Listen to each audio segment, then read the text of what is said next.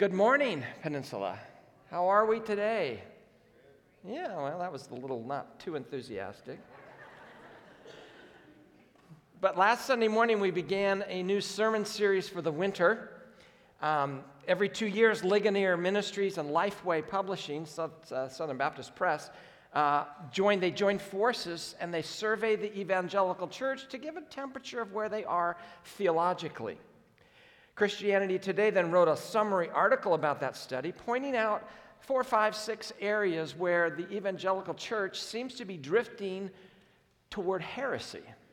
And I said, Well, not on my watch.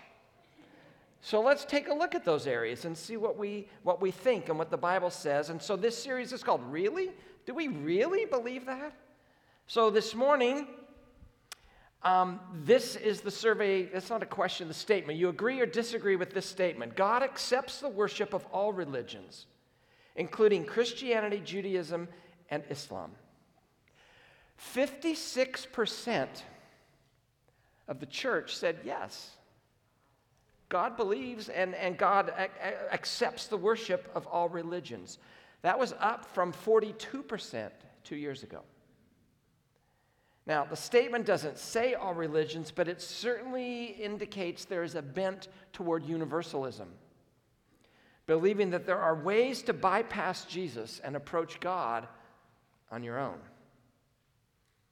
Can we approach God and ignore Jesus? Does the sincerity of our faith trump Jesus? Is Jesus really the only way to God, or is he not? And so this morning I want to explore two sides of this coin. First, what is universalism? Let's make sure we understand that. What's the biblical support for it or against it? And then, is Jesus really the only way to be saved? The other side of the, the same question, really.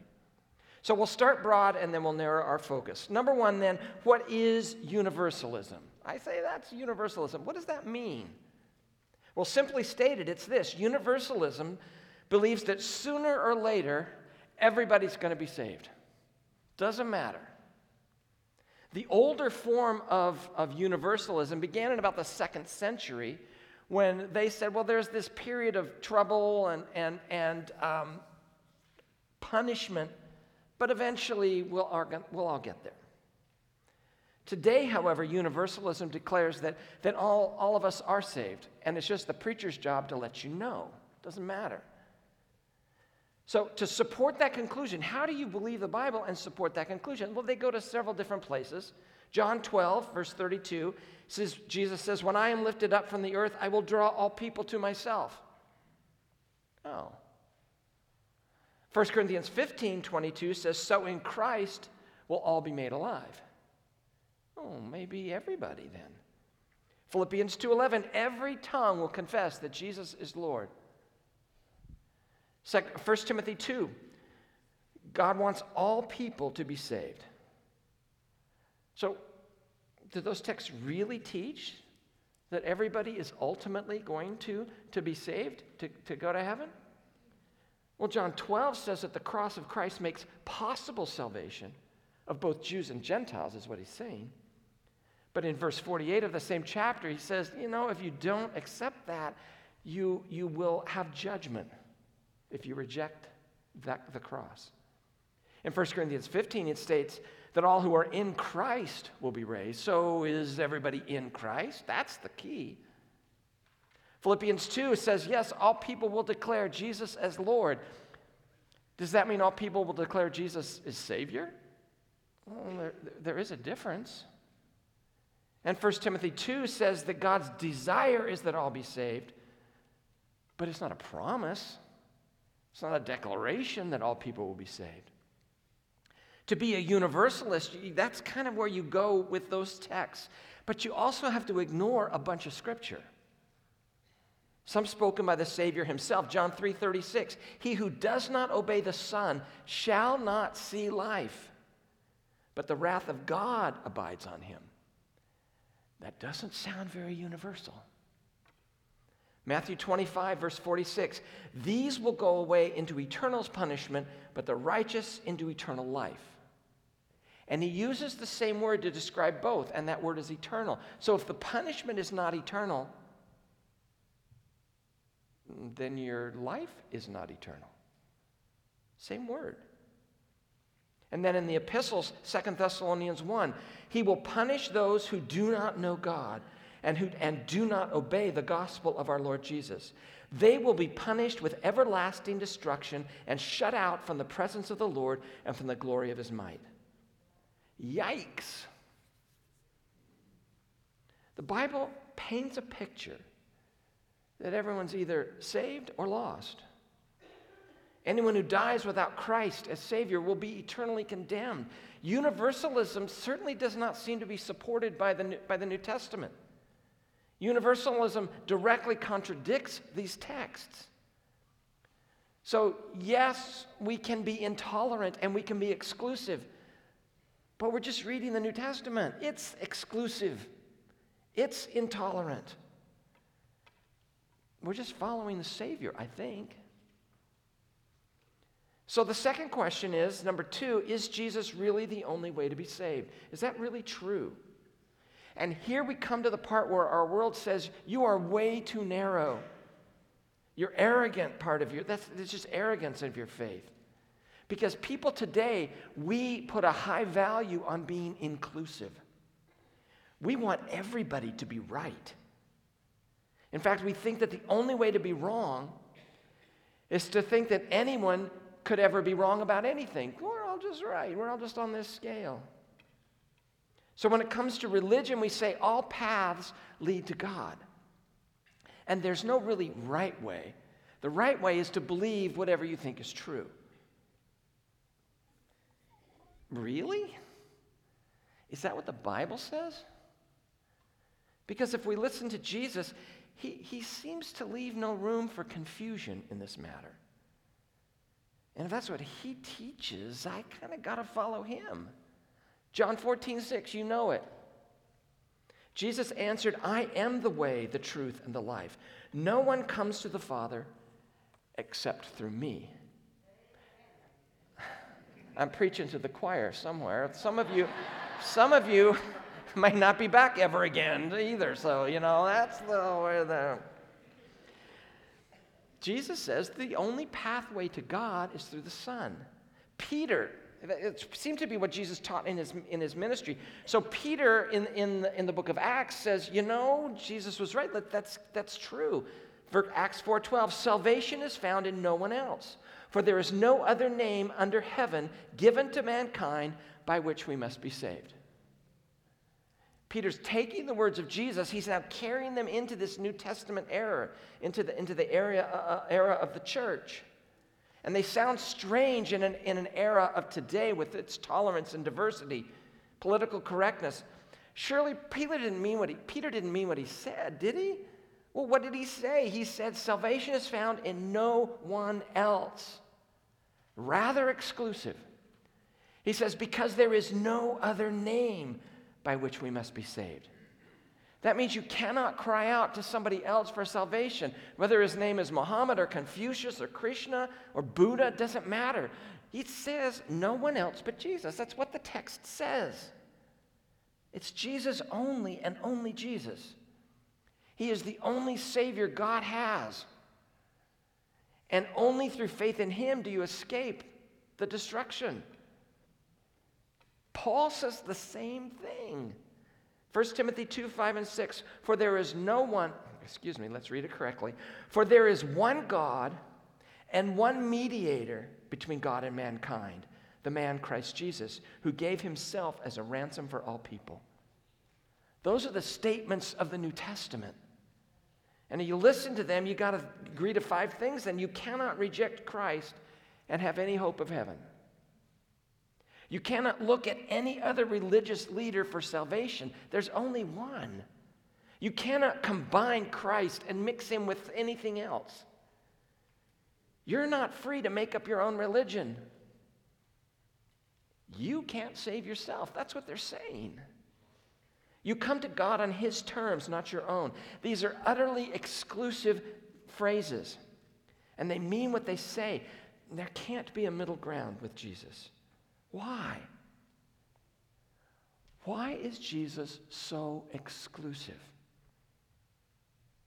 Now, remember, I wanted to, one of our sub goals of this series is to get us to think a little bit theologically.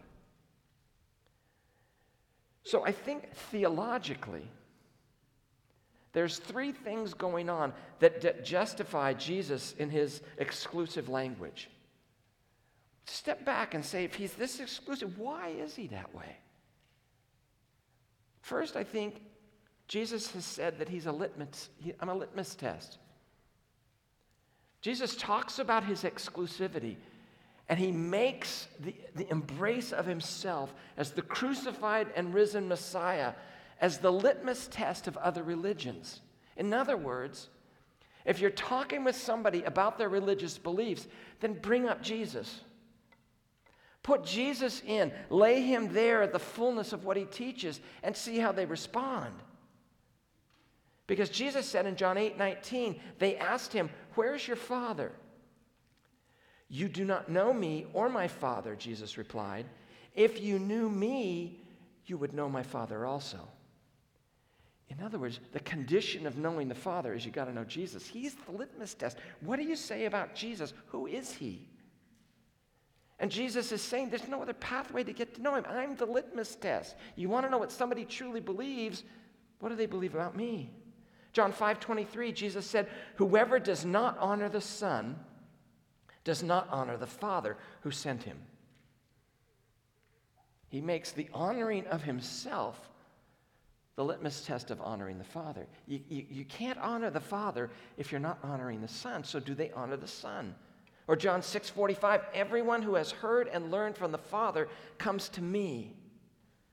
If you won't come to Jesus as Savior, the one who's died for your sins, the one who rose from the dead, then all the other claims that you make, they haven't learned really anything about God because Jesus is the litmus test. What do you think about Him? Second, theologically, Adam is our problem. If Jesus is the litmus test, then Adam is our problem. Paul in the New Testament, one of the most amazing passages which impacts our theology is Romans 5:12. Where Paul sets up Adam as the head of the human race, and all of us are under the condemnation that he received. Christ, though, he says, is the second Adam. He's the head of a new humanity. So that in Christ, we're all counted as righteous when we once were counted as sinners. Romans 5:12. Therefore, just as sin entered the world through one man, and death through sin, and in this way death came to all people because all sinned. There isn't another answer out there because there isn't another problem out there. We all have just one problem. There cannot be another Savior out there because the only problem there is to save is that one. See, in Paul's mind, the problem of the entire human race, the problem of every religion in the world is the same. We are alienated from God because we're from Adam. And he uses five or four words in Romans 5 to describe our state of being, our condition apart from Christ. Here is God's estimation of humanity as, as sons and daughters of Adam. In chapter 5, verse 6, he says, When we were still powerless, Christ died for who? The ungodly. Romans 5 8, while we were still what? sinners. Romans 5:10, we were God's enemies. Here he describes us. We are powerless, ungodly, sinners, and enemies. Not a very happy list.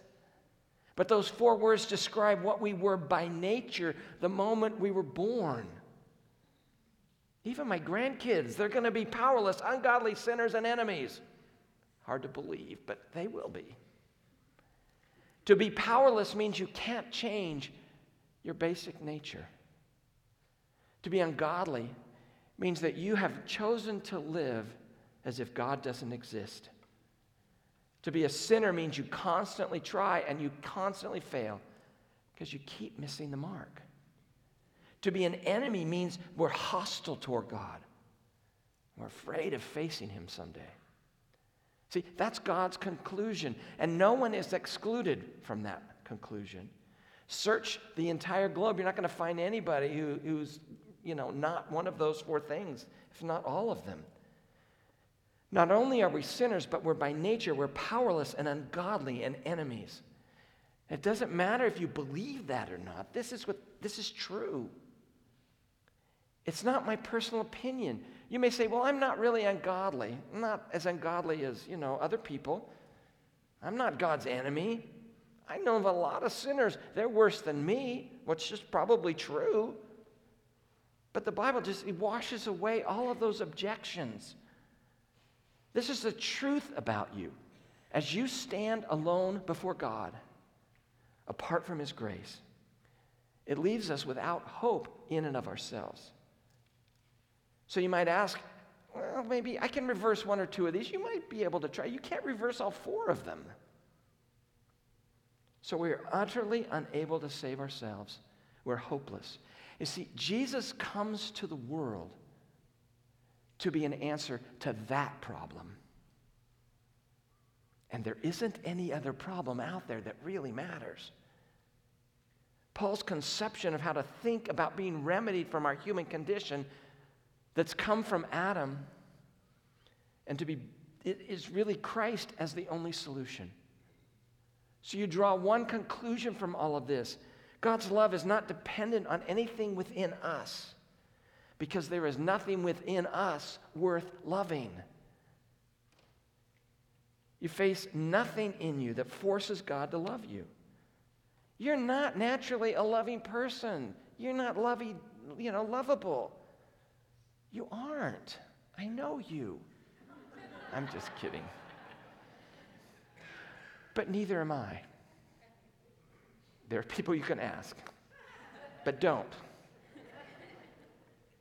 Sin has infected our lives.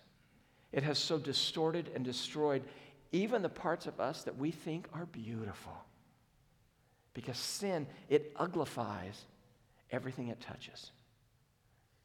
Sin has made us so ugly that God finds nothing in us that forces him to love us. There is then no reason for God to love us. He loves you, He loves me because God is love. And He can't help but loving us, even if we're enemies. His love is both greater than our sin and in spite of our sin. He shouldn't love us, but He does. That is the wonder of the ages that God would love His sworn enemies. Amazing. Jesus as litmus test, Adam as our problem. Theologically, third, missions as our passion. You see, if salvation is really only in Christ, because he's the litmus test against, we me- against which we measure all faith, and if salvation is, is really only in him because we share a common problem in Adam, so that solution has to come from Christ, then what should become our passion? What should be the, the mission of our lives? Paul spells it out in Romans 10, verse 14. How then can they call on the one whom they have not believed in? And how can they believe in the one whom they have not heard? And how can they hear without someone preaching to them? And how can anyone preach unless they're sent? As it's written, how beautiful are the feet of those who bring the good news. And he clarifies things in verse 17. Consequently, faith comes from hearing the message, and the message is heard through the word about Christ. And I think that that, that sequence that Paul says in, in these verses, it's, it's really a decisive word about our mission, about missions. Are there other ways for people to come to call upon the name of the Lord? If there are, we should, you know, whatever, they'll find their way. But if they're not, then we have to tell them. And he says there's no other name, it's Jesus. They must hear about him. In order to hear about him, they have to have messengers and missionaries and preachers of the gospel. That's how faith is awakened. Salvation comes by faith. Therefore, we need to become passionate about sharing our faith. Therefore, we are passionate about crossing cultural barriers to share our faith. Because if there are other ways to God, then missions is no big deal. They'll find their own way. So, is Jesus really the only way to come to know God? I would say, yes, he is. The Bible presents Jesus not as one way among many religions. And that's why there's such a heavy mandate on the church to spread the gospel to all the peoples of the world. Because there is no salvation without knowing and embracing and believing Christ as the one who died for our sins and rose again. So, if we believe in the uniqueness of Christ for salvation, that is not going to answer all the questions you have about salvation this morning. There's a lot of what God has not told us about the mysteries of life and death and eternity. We're going to wonder well, what happens if those who've never had an opportunity to believe, beyond the scope of this morning? What I'm saying this morning is we trust Christ as a Savior who is both loving and just, whose understanding is far beyond ours. And we acknowledge there's a lot we do not know. And it only makes sense that if a person who didn't want Christ as Savior why spend eternity with him if you don't like him now? So I have one final plea this morning. If we step back from what, to me, seems the obvious teaching of the Bible, that salvation is exclusively a work of God, because who can forgive their own sins? Who can grant eternal life? Who can clothe himself in the righteousness of God? Who can write his name down in heaven? No one. Somebody else has to do it for us. And only God is equal to that task. And in his infinite wisdom, he found a way by his marvelous grace. What we could not possibly do, God accomplishes himself. And this new is so radically good. The news is so radically good that in Christ, you and I, still struggling as we are, stand before God entirely righteous. How can God do that? No one put the rescue operation more clearly than Isaiah. He says, Surely he, t- he took up our infirmities and carried our sorrows. Yet we considered him stricken by God, smitten by him, and afflicted. But he was pierced for our transgressions, he was crushed for our iniquities. The punishment that brought us peace was upon him, and by his wounds we were healed. We all, like sheep, have gone astray. We've turned everyone to his own way, and the Lord has laid on him the iniquity of us all. Paul describes the monumental decision that, that sends that all that plan in action in 2 Corinthians 5:21. God made him who knew no sin to be sin so that, I didn't read it the way it's written up there. God made him, sometimes you, never mind. God made him who had no sin to be sin for us, so that in him we might become the righteousness of God. On his way to the cross to make infinite payment for sins, Jesus spoke these words to his Father. John 17, and Jesus said this He looked toward heaven and prayed, Father, the time has come. Glorify your Son, that your Son may glorify you. For you granted him authority over all people that he might give eternal life to all those who have, you have given him. Now, this is eternal life, that they may know you, the only true God, and Jesus Christ, whom you have sent. From beginning to end, salvation is all of God. It's a work of God. It is by God, for God, to God. It's not our work, it's God's. And nothing we can do in our mind or in our attitude or in our actions can add anything to the provision that was so perfect. Where has the church ended up 2,000 years later after these texts?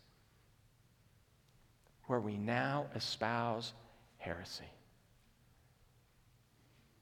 Ten years ago, Katharine Jefferts Schori was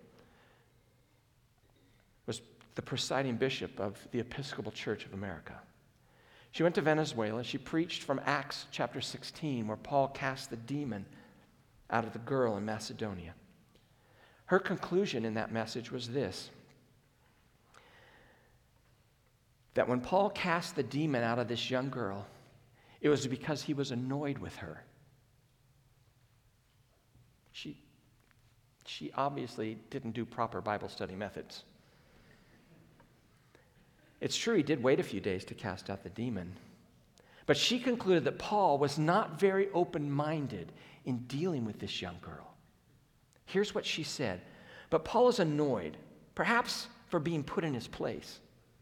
And he responds by depriving her of her gift of spiritual awareness. Paul can't abide something he won't see as beautiful or holy, so he tries to destroy it.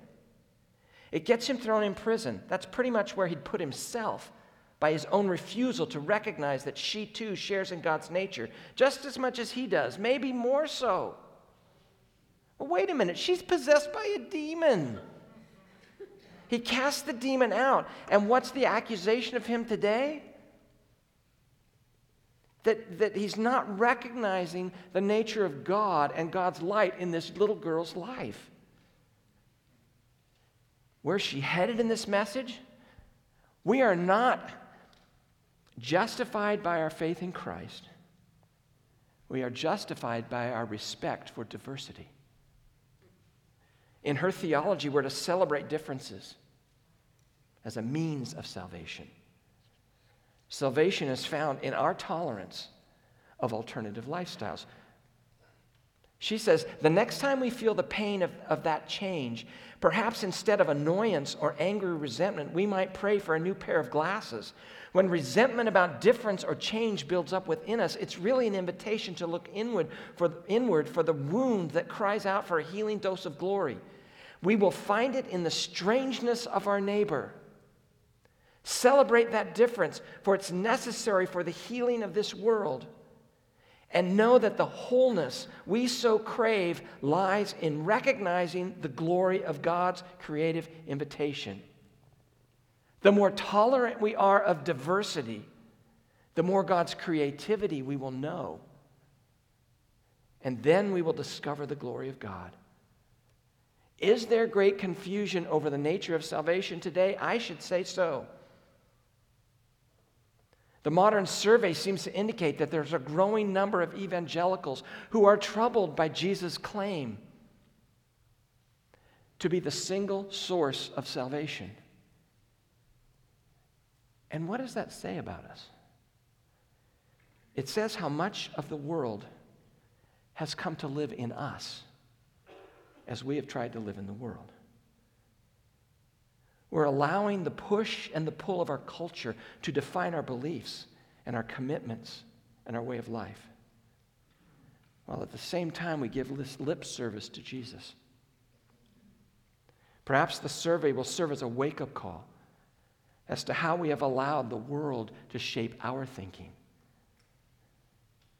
Because over 200 years ago, an Anglican minister, Augustus Toplady, clearly caught the reality of what the New Testament says about our salvation. And I find it ironic to believe that we have to go back 200 years to understand biblical truth better than some do today with all of our resources. But it is in this setting that Toplady gets it so right and Schori so wrong. If you hear nothing else this morning, listen to this. Rock of ages, cleft for me. Let me hide myself in thee. Let the water and the blood from your wounded side which flow be of, the, be of sin the double cure. Save from wrath and make me pure. You got to hide yourself in Christ. Not the labor of my hands, not seeing the diversity and embracing it can fulfill the law's demands? Could my zeal no respite? No, I'm serving Christ with all my energy. Could my tears, I'm repenting over those things that I've done wrong, forever flow? All for sin it could not atone. It doesn't matter what you do. Thou must save, and thou alone. Nothing in my hands I bring. Simply to thy cross I cling. Naked, I come to you for clothes. Helpless, I look to you for grace. Foul to the fountain fly. Wash me, Savior, or I die. The heart of the gospel. It is all of Christ. And while I draw this fleeting breath, when my eyes shall close in death, when I rise to worlds unknown and behold thee on thy throne. Rock of ages, hide me. Let me hide myself in thee. To say that Jesus is the only way very well may seem radical, but it is good news. Because in Christ, you and I, still struggling, stand before Christ totally righteous. Because it's, uh, if it were up to us, you will never have the assurance of your salvation. If you're just taking one of the paths that you want to take, where's the assurance in that? Have you gotten far enough along one of those paths to know God? In Christ, though we struggle, we are entirely righteous. That is the news proclaimed by the New Testament. You can't have it both ways. An exclusive Savior means we have a certain salvation. Wash me, Savior, or I die. Father, thank you today. The, our world, trying to be wise, has become foolish. I pray through this we will cling to the truth of your word. that because you claim to be the only way and we believe in you, therefore, there is therefore now no condemnation. That we can rest in what you have done. That as we fail, we just come back to you over and over and over again.